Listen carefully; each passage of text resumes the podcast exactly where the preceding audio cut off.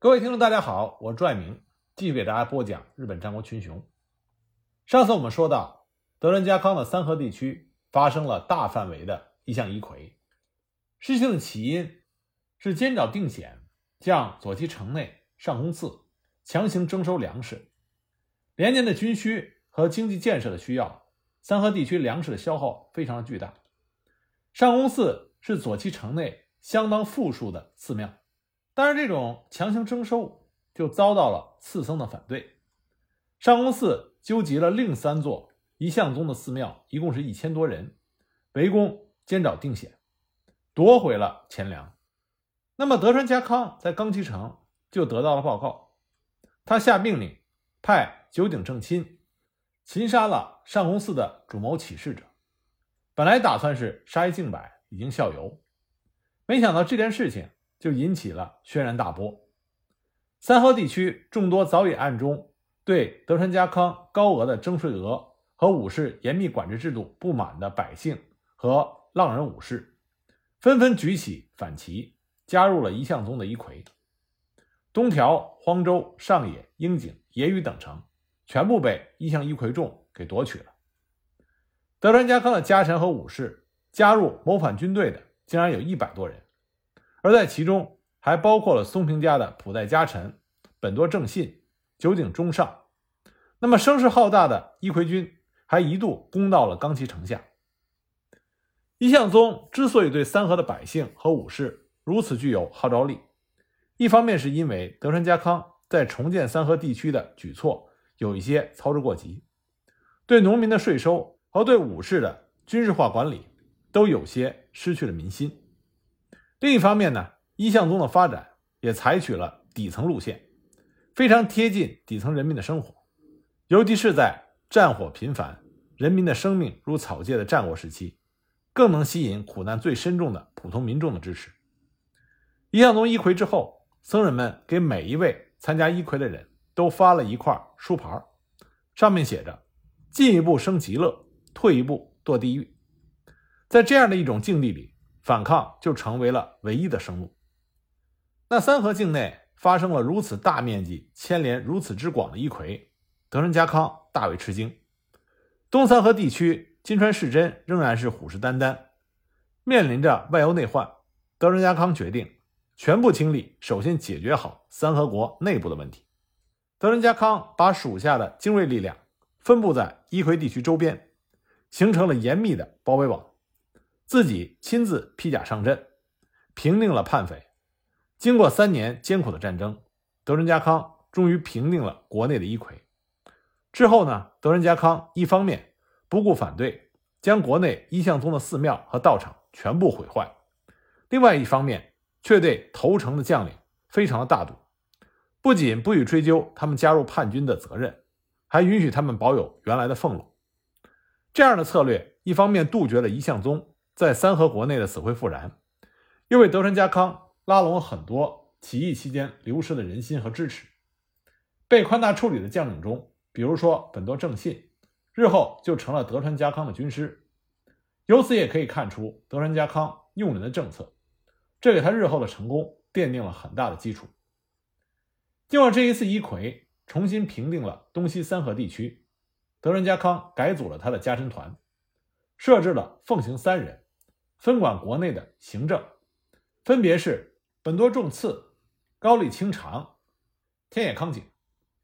本多重次性格刚直，高丽清长性情慈祥，天野康景沉稳善谋。三个人这样的性格，民间甚至有谚语和传说，说是佛高丽，鬼坐左，彼此无偏，天三郎。三个人各有所长，执政中互有裨益。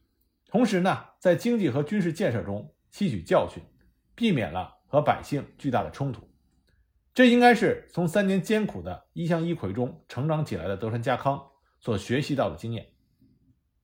永禄五年，德川家康将自己当时的名字松平元康那个“元”字，因为是德字金川一元，把那个“元”字去掉，改名为家康，叫做松平家康。永禄九年，京都朝廷。给德川家康从五位下，出任三河守。那么也在同一年，德川家康就把祖先的姓氏改为德川。自此以后，他的名字就叫做德川家康。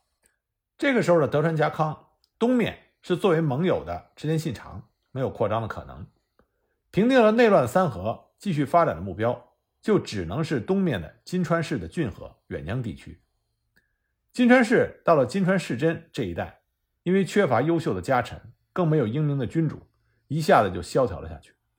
如此一来，地域广大、财力雄厚的金川市就变成了众人眼中的一块蛋糕，谁都想分一块。在太原雪斋在世的时候，他曾经苦心联合甲斐之虎武田信玄、越后之龙上杉谦信与金川家结成联盟。在金川义元在世的时候。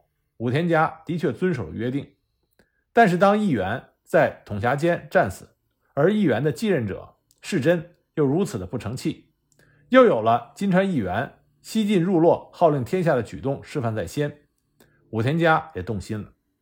永禄十一年，武田信玄派使者对德川家康说：“我们一起携手消灭金川家，事成之后，以大井河为界，大井河以西的远江归你。”大井河以东的郡河归我，如何？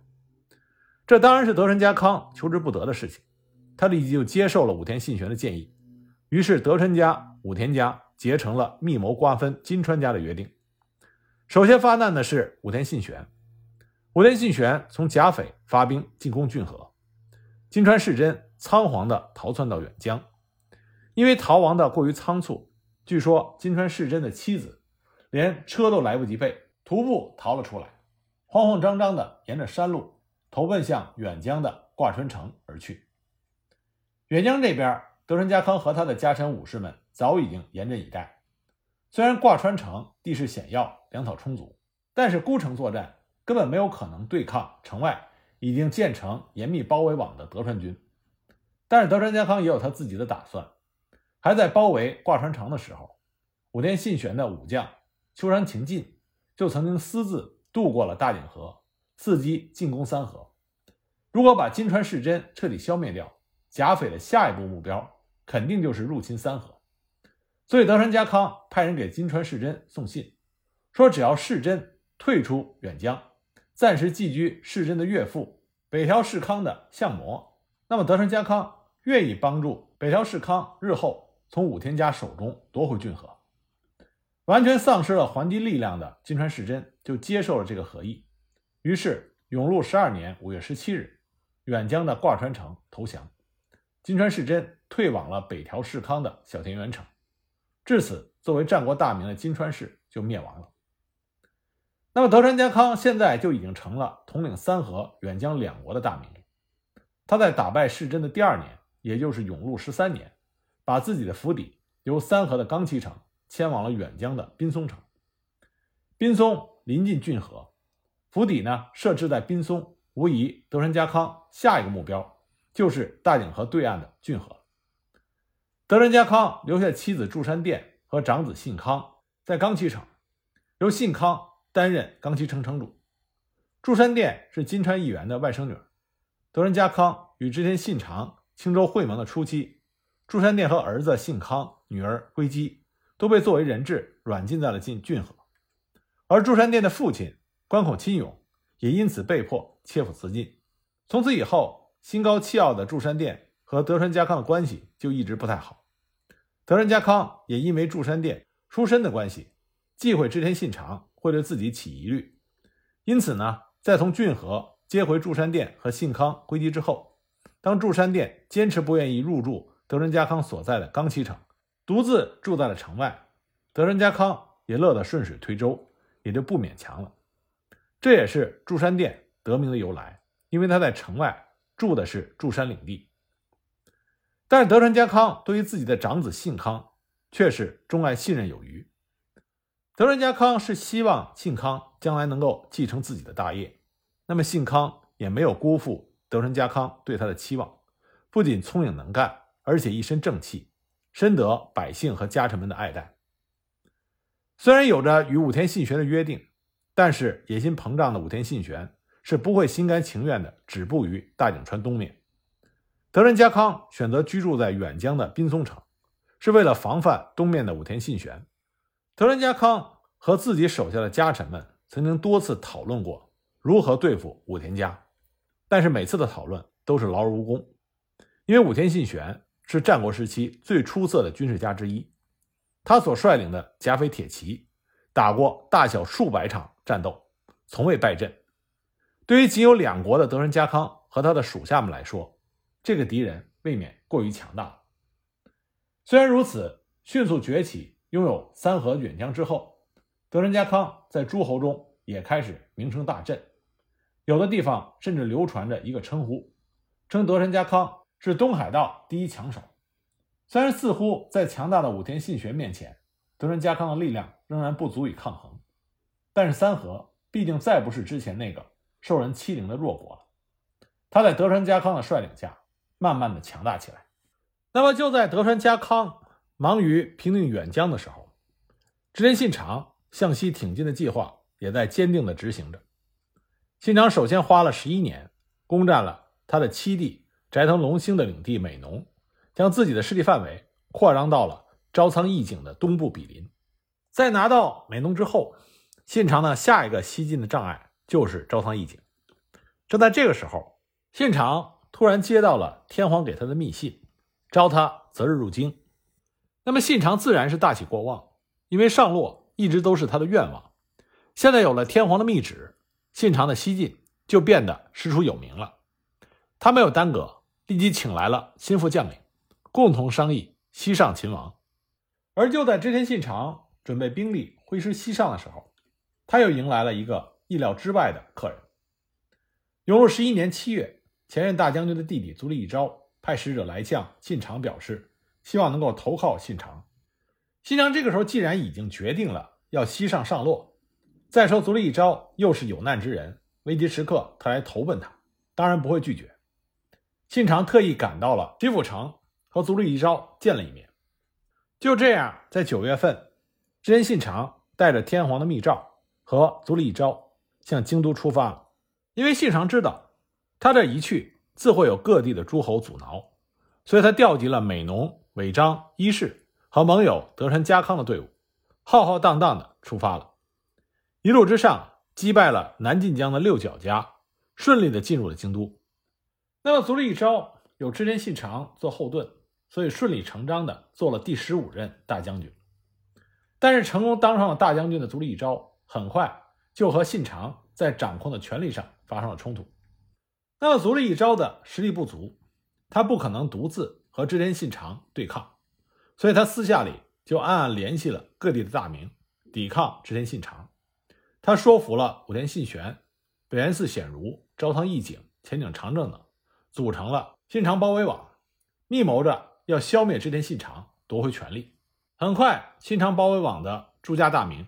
都向织田信长宣战，那么最先出手，也是给织田信长带来威胁最大的，莫过于前井长政对织田信长的叛变。前井长政和朝仓义景联手，对织田信长发起了攻击。那么情况非常的危急，信长军腹背受敌。那么织田信长立即找来了盟友德川家康和自己的家臣们一起商量对策。德川家康是应了信长联合攻打朝仓义景的请求，带兵助阵的。他带了一万人马从远江出发，进入京都之后和信长会合。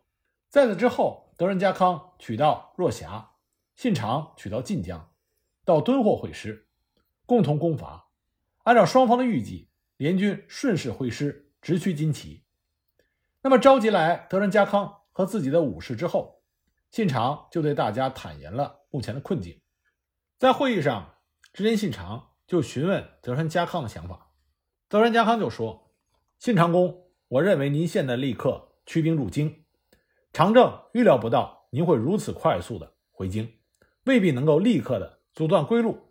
至于朝仓义景呢，您只管留下一员猛将，和我一起合力殿后，我们俩即使不能击败义景，也能阻断他的追击。”那么织田信长。就采纳了德川家康的意见。那下面就是关于让谁留下来和德川家康一起殿后，而挺身而出担负这个任务的正是丰臣秀吉。那么负责殿后的德川家康和丰臣秀吉与朝仓家的部队遭遇，成功的阻断了朝仓义景对织田信长的追击。双方打了几天之后，信长的主力已经西撤到了若狭，家康和秀吉也就慢慢的从与朝仓义景的战场中向西撤退。德川家康赶到若狭的时候，遇到了信长军方面的武士，得知信长和家臣丹羽长秀、明智光秀回京的途中被拦阻在了若狭，家康就分出了一部分兵力协助信长冲破了前景等人的包围，与信长安全回到了京都，在京都平安无事的度过了一个月。五月，德川家康启程离开京都，回到了三河国的冈崎城。三河的局势现在虽然暂时平静，但也不是真正的安定。在将军足利义昭的号召之下，占据了骏河的武田信玄也加入了信长包围网。虽然才和德川家康签订了以大井川为界、互不侵犯的约定，但是双方因为立场的不同，已经变成了相互敌对的敌人关系。其实，虽然有当初的盟约限制，无论是企图向西上落的武田信玄，还是希望发展自己实力的德川家康，都不大可能真正的忍受那条所谓的分界线。双方的小型冲突一直都在大井川附近持续的发生。回到冈崎城才不过一个月，德川家康就见到了织田信长派来的使者。这位使者带来了信长讨伐前井长政的消息。前井长政依靠了小武城易守难攻，坚守不下，而且呢，将越前的朝仓义景。求援，朝仓义景派出了朝仓景建先行奔赴援助。